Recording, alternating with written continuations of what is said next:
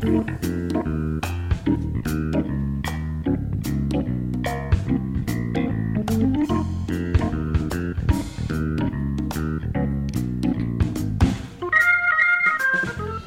ョブネタワンタイムトークの時間です。え皆さんこんばんは。本日のパーソナリティの笹崎久美子です。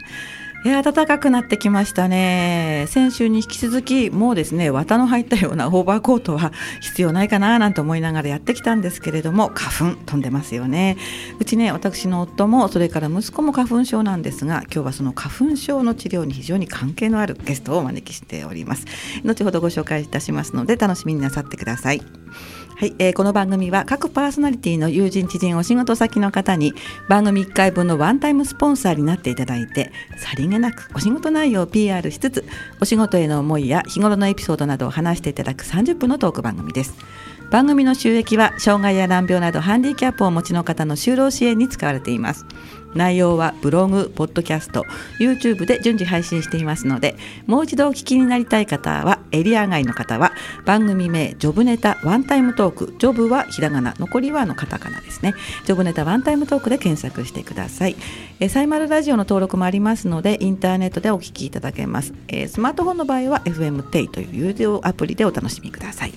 え仙台市大白区長町三丁目の FM 大白のスタジオからただいま生放送でお届けしております。はい、えー、本日の番組は第71回です。この番組は中山ハリキュー接骨院キネシオテープのキネシオテーピングの中山ハリキュー接骨院の提供でお送りいたします。はいこんばんは。こんばんは。結局噛んでしまいました。あんなに練習したのに、えー、お聞きの皆さんのためにもう一回読ませてください、えー、この番組はキネシオテーピングの中山ハリキュー接骨院の提供でお送りいたしますありがとうございます。ということですね、はい、よろしくお願いいたします。もう声が聞こえてると思うんですけれども、えー、最初にお名前をもう一度ご紹介いたしますと、中山ハリキュー接骨院院長で柔道整復師鍼灸師の種村正明さんです。よろしくお願いいたします。よろしくお願いいたします。申し訳ありませんでした。最初にね、えー、噛んでしまったんですが、あのー、ちょっと聞き慣れない言葉でね、キネシオテーピングということで、はい、まあ写真なども今日はお持ちいただいたんですが、はい、その辺からお聞きしてもよろしいですですか？わかりました。はい、はい、大丈夫です。はい。あので一言で言ってそれはどういったものですか？テーピングっていうんだからあのあれですよねテープを巻くんですよね。はいそうです。えー、通常はですね、はい、えー、テーピングっていうと。ええ固定するとか、はい、もしくは動きを制限するためにテーピングをするということがよくあるんですけど、はい、えー、キネシオテーピングっていうのはですね、はい、日本で始まった方法で、はい、えー、そのテープを貼ることで体の機能を高めていく。という方法になります。写真をたなんかお持ちいただいたということなんですけれども、ね。はい、どの部分ですか？例えばですね、はい、この、まあ、いろいろこれアメリカで出されてる雑誌に載ってる写真ですけども、はい、これあのちょっと青い。青いところ。あなるほど。見えますでしょうか、ね、いいですか？はい、はい、えー、今日ですねあのライブ配信もしてますのでこれ見えますか？これですね。こちら、はい、えー、今日カメラ2台で撮ってますので。はい。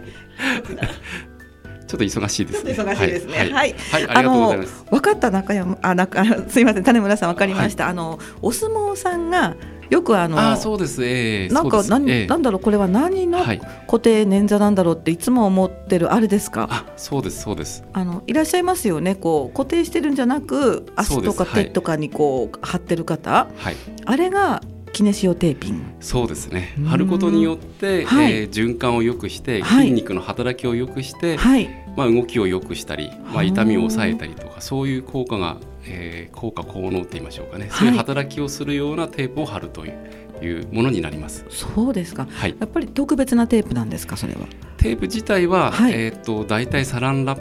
プ1枚2枚分ぐらいの皮膚の厚さに近い状態に作ってあって、はい、皮膚と同じように動くような形に作ってあるというとちょっと特殊なテープになります。薄いんですか？薄いですね。あ、はい、そうなんだ。はい、なんか私ね、あのサロンパスくらいあるのかなと思ったら、それではないんですね。えー、そうですね。はい。ですので、あの皮膚の動きに合わせて、はい、えー、使えるということで、はい、えー、それで固定するっていうものとはちょっと違うんですね。逆に動きを良くしていくっていうものになります。うん、なるほど。そうなるとね、治療ではないんですか？治療よりもパフォーマンスを上げる、うん、あそういうことですか、はい、4つの効果がありまして、ええ、1つは、はい、えー、循環を良くする、はい。えー、あとはえ骨の位置を変えていったりとかですね、はい、そういうふうな状態を保っていくっていうことをやっていきます。ということは、はい、そのどこかが痛いとかね、はい、ちょっと骨とか関節に何か問題がある方ではなく、えー、アスリートさんでもうちょっと結果を出したいとかっていう方が、まあ、お使いになるっていうイメージでいいんでしょうか？それもできますね。あ、それも、えー、はい、はい、それもできます。あとは怪我をした人、例えばですね、はい、こちらにあの写真が肋骨を痛めた時のあの写真。これあのベッカム選手。はい。はい。はい。はい。見えますか、あ、はい、この脇腹っていうんでしょうかね、はい、そこにピンク色のピンク色の貼ってはい、テープが貼ってありますけれど、はい、肋骨を痛めた時にテープを貼ると,、えーと、そこのところの循環を良くして痛みを抑えてくれたりとか動きをよくできるようにすると言いましょうかね、そういうテープになります。はい、そうなんだ。はい、それはあの中山針急接骨院さんでは、まあ患者さんというのかな、まあ来た方に、えー、あのまあ施術っていうんでしょうかね、はい、治療してされてるってことなんですね。えー、すねはい、これはあの結構珍しい感じがするんですけれども、はい、他にやってるこう治療院さんっていうのもあるんですか？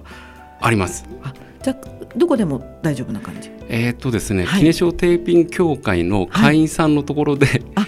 そういう協会があるんですね。はい、そうですね。はい、はい、団体ありますので、えー、その会員さんのところで受けられるのが一番いいかなと思います。はい、あ、それは検索とかでも出てくる。あ、出てきますね。そうなんだ。はい、えー、なんかね、今日新鮮でいろいろね、えー、今日の本題は実はあの花粉症なんですけれども、先ほどですね、私がそのキネシオテーピングを噛んでしまったというところからですね、えー、じゃあキネシオテーピングってなんだろうっていうところでお話をスタートさせていただいたんですけれども、あの中山ハリキュー接骨院さんっていうのはその名の通り中山にあるんですよね。そうですね。はい、通り沿いっていうかこう登っていくところの右側でしたそうですね。下から登ってくると右側になります。はい。あのうちの息子もちょっとお世話になりまして。ありがとうございます。で、はい、なぜ今日ゲストに来ていただいたかと言いますと、まあ、実は私あのもともとねちょっと知り合いなんですけれど、はい、ですが他から全然こう意外なところでお名前を聞いたということがあったんですね。それはあの、まあ、友人の友人が花粉症が治ったという話を聞きましてそれでえどうどうやどういうふうにしたの？って聞いたらそしたらその中山えー、先生種村先生ですね、はい、中山針灸接骨院の種村先生のところに行ってで3回ぐらいですごいこうかこうくしゃみとか鼻水がすごいこう収まってきたという話をしたので、はい、あそれは私が知ってる種村さんかなと思ったことが今日のきっかけなんですよね。花粉症今まさにあのシーズンだと思うんですけれども、はい、ここから先はまあ本題に戻して花粉症の話を伺ってもいいでしょうか？はい、はい、あの花粉症治療というね今日はあのチラシもお持ちいただいたんですけれども、あの花粉症治療っていうとなんとなくこうなんでしょう耳鼻科とかそんな感じがするんですけれども、はい、こう針とか灸でこう軽くなるものなんですか？そうですね。もともと体は自分がこう治そうとする力を持ってますので、はい、東洋医学の話をちょっとしてもよろしいですか、はい、えーと、東洋医学的にはですね、はい、えー、体には気っていうものが流れてる。よく気候とか聞いたことありますか？元気の気ですね。そうです、はい、元気とかやる気とか、はい、そういう生命エネルギーみたいなものが流れてるんですけども、うん。はい、その気の流れが滞ったり流れが乱れたりすると、はい、病気って気が病んでるっていう言葉がありますけども気ね、うん、うん、気が病んでる。その流れが悪くなって滞ってる状態バランスが悪くなった状態をまあ正常な状態に戻していくっていうのが東洋医学です、うん、簡単に言うとですね。はい、はい、なのでそのバランスの崩れに合わせて、えー、針をすることによって、はい、良くなっていくっていうことですね。うん。そうすると、はい、その花粉症というのも、はい、気気が悪くなってる？気そうですね。全体のバランスを見て治療するということですので、うん。はい、決してあの目が悪いとか鼻が悪いとかそういうことではなくて、うん、えーと、例えばですね、はい、同じ部屋にいて、ええ、花粉があっても反応する人と反応しない人っていますよね。いますいます。その違いは何か？例えば同じあのこのスタジオもちょっと狭いですけど、はい、こういうスタジオの中にいて、はい。えー、風邪の菌があっても風邪ひく人とひかない人がいるんですけどそうですね、はい、例えば風邪ひく人でしたら、はいえー、寒いとこずっと立ってたとか、うん。もしくは疲れてると風邪ひきやすいって言いますよね、抵抗力もね弱りますしね、はい、それと同じで花粉症も花粉症になりやすいような体質があるのでそれを変えていくっていうコンセプトになります。すると体質改善ということですか？そうですね。本当は花粉症を治すということではなくその方のその体質を変えていく、はい、そうですね。それを針とか、まあ、灸で行うということですか？そうですね。はいおっしゃる通りです。はい。なので顔にはほとんど刺しませんので、この辺じゃないんですね。はい。顔は本当に数本、三四本ぐらい刺すかどうかぐらいですので、はい。よくあのテレビとかで花粉症の針針治療って言って何十本も刺してるのを見たことあるんですけど、あそうですか。はい。顔だけ刺すと多分一時的に止まってもすぐ元に戻るんですけど、うちでやってるそういう、えー、針治療はどちらかっていうと体質を変えていくので、はい、だんだん反応しない体になっていくっていう方法になります。ですから体に優しい方法ですね、うん、ただ効き目はね、はい、いろんな方からちょっと伺うので、はい、あでも効くって言ったらいいのいいのかな？いろいろ なんか言っちゃいけないとかないとかあるのかなといろいろ思っちゃうんですけれども、えー、1回でそれはもう改善するものなんですか？大体1回目から、はい、えー、その場で、えー、目のかゆみとか鼻水とか鼻詰まりとかは結構改善を実感する方は多いですね。はい、で大体3回から5回ぐらい、えー、されるとですね、はい、えー、そのシーズン反応しなくなる方が多いでしょうかね。針灸って針と灸と両方使うんですか？基本は針だけです、ね、針ですか？はい。そうですか。針で治していく。はい、そうですね。はい。針治療っていうとあのちょっと怖いとかですね、うん痛いんじゃないかっていうふうに思われるんですけど、はい、確かにあの痛い針治療をやってる方もいらっしゃるんですけど、ええ、うちはあの小学大体23年生ぐらいから、はい、まあ、花粉症もそうですけどアレルギー性鼻炎の子どもさんとかも来てますので、うんはい、全然大人の方は大丈夫かと思います。はい、そうですか、はいでその辺をねまた後半詳しく伺いたいなと思うんですけれども、はい、一旦ね、えー、この辺で種村さんのリクエスト曲をおかけいたします。種村さんのリクエストは今日はあの中島みゆきのヘッドライトテールライトということなんですがこれは何か思い出のある曲ですか、えーと、プロジェクト X って、えーまあ、若い方わからないかもしれないんですけどありましたよね、はい、見てました私、はい、あの番組を見るとですね、はい、えー、毎回元気が出ましてその最後のエンディングに、はい、え流れまして、えー、私たちの旅は終わらないんだっていう。でとてもそれがですね心に残っていて、はい、リクエストさせていただきました。はい。ありがとうございます。最後になるとこう泣けそうな気持ちになりましたよね。そうですね。こういろんなこう思いがね、ね、一緒にこう自分を投影して、はい、なんか頑張らないとダメだなってこう思ったりとかね、はい、そんな曲ですよね、はい、はい、ではご紹介いたします。え2000年あずいぶん前になりましたね。2000年平成12年の曲です。中島みゆきでヘッドライトテールライト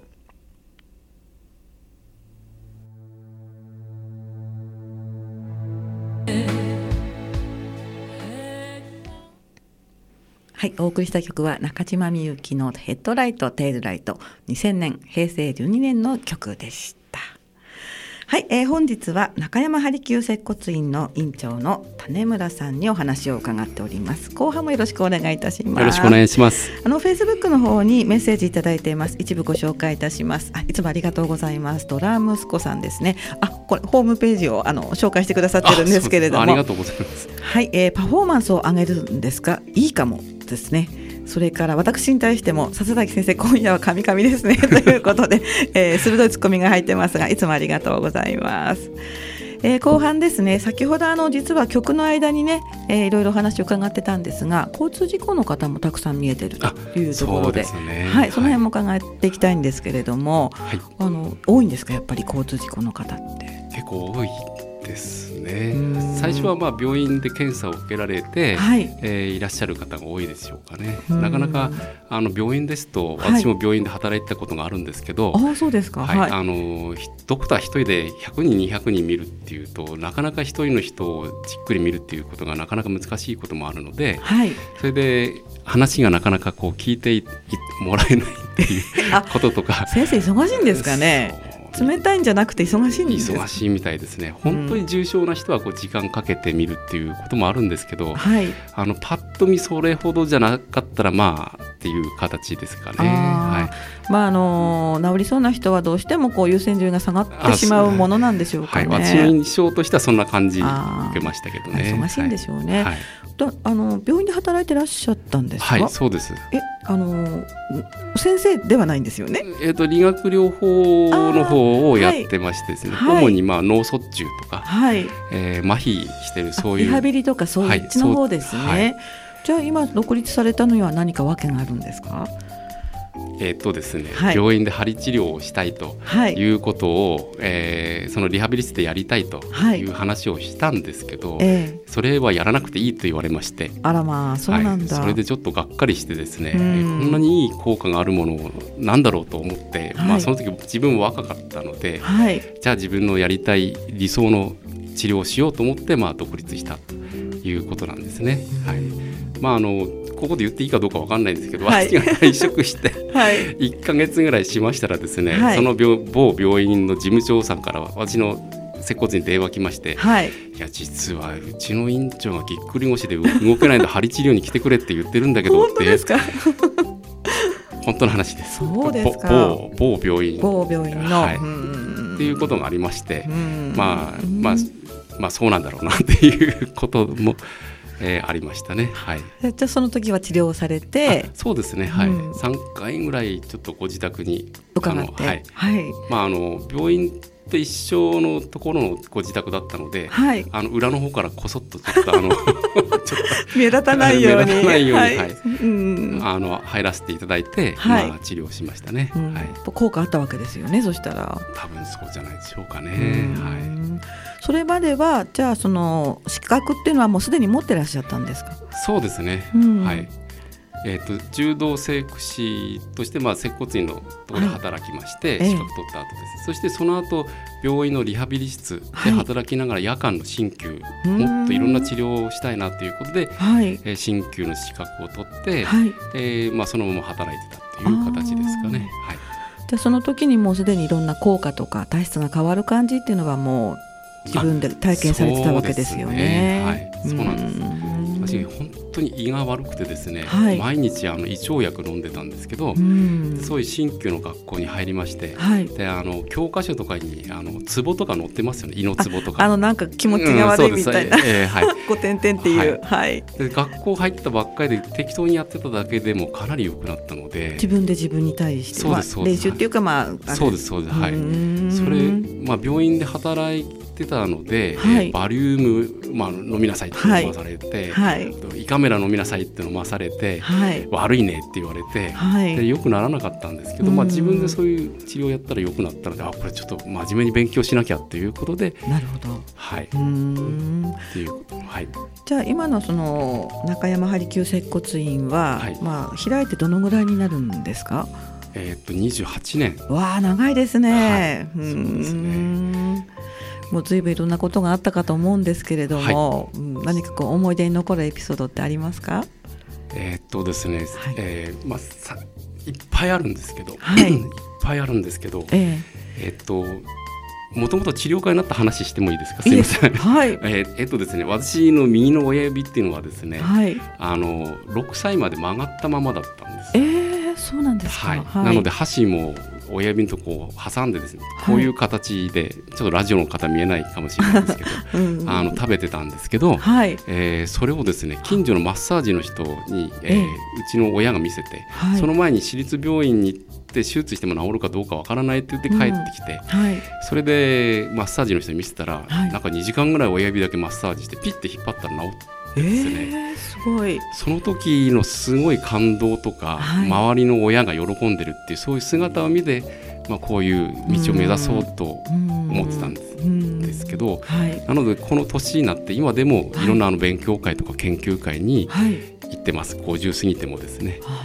はい、大体の同業者の人はだいあちょっとゆっくり休んでる人多いんですけど。そうなんですか、はい、あの、はい、さっきあの学会の写真もそういえばお持ちいただいたのでせっかくなのでその、ね。はい、国際学会で発表というところでですね、はい、今あのライブ配信の方ではカメラにかざしていただいてるんですけど、こちらもですね、これはどういった発表されたんですか、えー、っとこれはですね、あの日本で始まったその先ほど言ったキネシオテーピングっていうのはですね、えー、えーと世界に広まりまして、それで今世界でだいたい100 30か国か40か国ぐらいもう普及してましてそれであの2015年ですね、はい、えーと、毎年いろんな国でやってるんですけど。大会がこう開かれはいそうですね、国際学会やってるんですけど、東京大会っていうところで、私がななぜか発表するということになりまして なぜか発表ですか？それで、はい、海外から200人ぐらい来たんですかね。すごいですね、はい、なんか同時通訳もついたって伺ったんですけれど、ね、医療専門の同時通訳でなんか1日50万ぐらい すごい。の人が2人ついはあ、まあ、そこまでして聞きに行きたいっていう方がたくさんいらっしゃるわけですよね。ね驚きました、はい、うん。そうですか、はい、あちょっと考えると、はい、そのキネシオテーピングと東洋ってなんかこう合わない感じもするんだけれども、はい、実はその共通点があったりしますか？あしますね。ツボ、まあ一つはツボを刺激してああそっか。はいすいません。いえ。えっとツボを刺激してもまああのテープでツボを刺激するっていうことができるんですけど、うん、最近あのアナトミートレインって言って筋膜のつながりっていうのがありまして、はい、その筋膜をキネシオテーピングでよくあの調整するっていうことをやってきたんですけど、はい、えっとそのアナトミートレインっていうその筋膜のつながりがですね、はい、あのツボのつながり経絡っていうのにかなり近いっていうことが今分かってまして、はい、そういう刺激をしながら、はい、えーと、治療だったりあと調整だったりパフォーマンスを上げるっていうものに使えるっていうものに今なってます。じゃあこう共通するものがあるわけですね。ありますね。筋膜っていうのはあの筋肉を包んでるこうネットのようなものって考えていいんですか？そうですね。まあそこをいろいろこうテープを貼ったりすることで、はい、パフォーマンスを上げたり、あとはその、まあ、交通事故とかの人とかもそうですね、ねはい、あのうまくなかったところを少し動きやすくしたりそうです、ね、そういった効果なんですね。はい、そうですね。むち打ちで例えば上向けないとかっていう時はテープ貼ってあげると結構すぐ上向けるようになったりとか、そうなんですか、はい、寝違いの方も大丈夫ですね、はい、じゃあなんか先生がいらなくなっちゃったりしたらどうしようと思うんですけども、ね、はい、今はまあそういうものを普及させる方に回ってるっていうことになります。はい。なるほど、まあ、いろいろね、まあ、特徴ある治療をされてるということなんですけれどもあのまたね今日あの花粉症季節柄花粉症の話にまた一旦戻りまして、はい、こう生活上ね気をつけた方がいいとかそういった何かアドバイスがあれば最後にお願いしたいかなと思うんですけど。はい。えー、っとですねほぼほぼあのいろんなあの生活習慣だったり、いろんな体質だったり、はい、いろんなあの状態の方がいらっしゃるんですけど、はい、一番は体が冷えてる方。冷えてる、はい、もしくは冷たいものをよく飲んでる方がなりやすい。そうなんですか。はい、冷たいもの、はい、ビールとかも。あ、ビール、そうですね。本当ですか。はい、そうです。はい。本性なりやすいんですか。なりやすいです。はい。なので、例えば、あの透明な鼻水が出るっていうことがよくあると思うんです。噛んでもこうつるって出てくるやつですよね。我々はその花粉症じゃなくても寒いところに立ってると、はい、ブルブルっとしてクシュッとしてこうタラタラっと垂れていく透明な鼻水出ますよね。はい、あれは東洋医学では体が冷えてるっていうサインになります。そうなんですはい、なので、えー、まず冷たいもの飲まない食べない。うん、温かいものをなるべく食べる、うん、どうしてもビール飲みたい人は常温で飲むとかですね。あのしていただくとえー、より効果的かなとは思います。それだけでやっぱり変わるんですか、はい、それだけでも変わる方はいらっしゃいますね。特に毎晩ビール飲んでる人はそれをやめただけでもかなり花粉症の症状が出なくなるっていう方もいらっしゃいます。それは先生がいろんな患者さんを見て分かってきたことですか、はい、そうですね。えすごいですね、毎年だいたい4 5 0人ぐらいの方この時期い。らっしゃいますので、はい、だいたい3回から5回ぐらい皆さん通われるっていう状態でしょうかね。じゃ聞いてみると実は冷たいもの好きですとかそうです、ね、ビール好きですとか。そうですそうです。はい。毎晩飲んでるっていう方にはちょっと治り遅いですっていうことを最初に申し上げています。もしくはやめてくださいという 話。飲むのを続けるのであれば、はい、ちょっと治療の効果は、は遅くなっちゃうそうですね。他の人よりはちょっと時間かかりやすいっていう話はしております、体が冷えるっていう話をね伺うと、はいはい、なんかこう基本的に温めるっていうイメージを持っちゃうんですけれども、えー、やっぱりその飲み食いするものの温度っていうのが大事なわけですかそうですね。あと特に、はい、あの寝る前が一番影響出るって言われてますので。寝る前、はい、ですから夜はやめた方がいいって、はい、ビールって夜飲みたくなりますよね。そうですね、うん、あれは花粉症に良くないんです、ね、良くないですね。ほぼほぼうちでもこう統計とか取ってますけど冷たいもの飲んだり食べたりしてる人がなりやすいっていうことは